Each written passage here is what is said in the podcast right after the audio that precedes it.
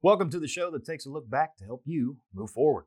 For Randall Reilly and the Weekly Report, I'm Joshua Miller. Let's get right into it, shall we? This week in job board searches and clicks.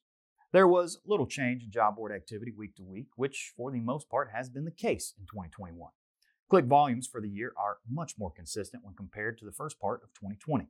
This seems to suggest there is a smaller and more consistent group of drivers searching for jobs this year.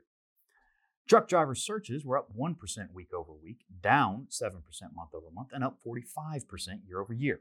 And for clicks on truck driver postings, we saw an increase of 2% week over week, while the numbers dropped 11% month over month and 50% year over year. This week in freight, load volume in the truckstop.com system remained at an all time high and set yet another weekly record with a 2% increase week over week.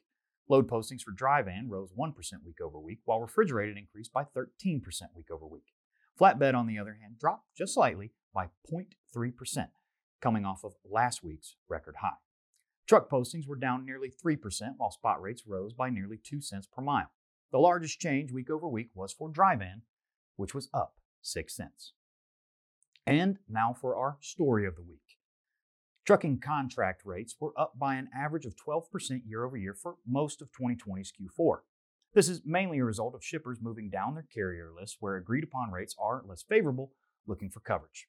In the current market, carriers have the upper hand in negotiations with shippers, and thus far it seems safe to assume that a large portion of the recent, of the recent implied rate increase will stick.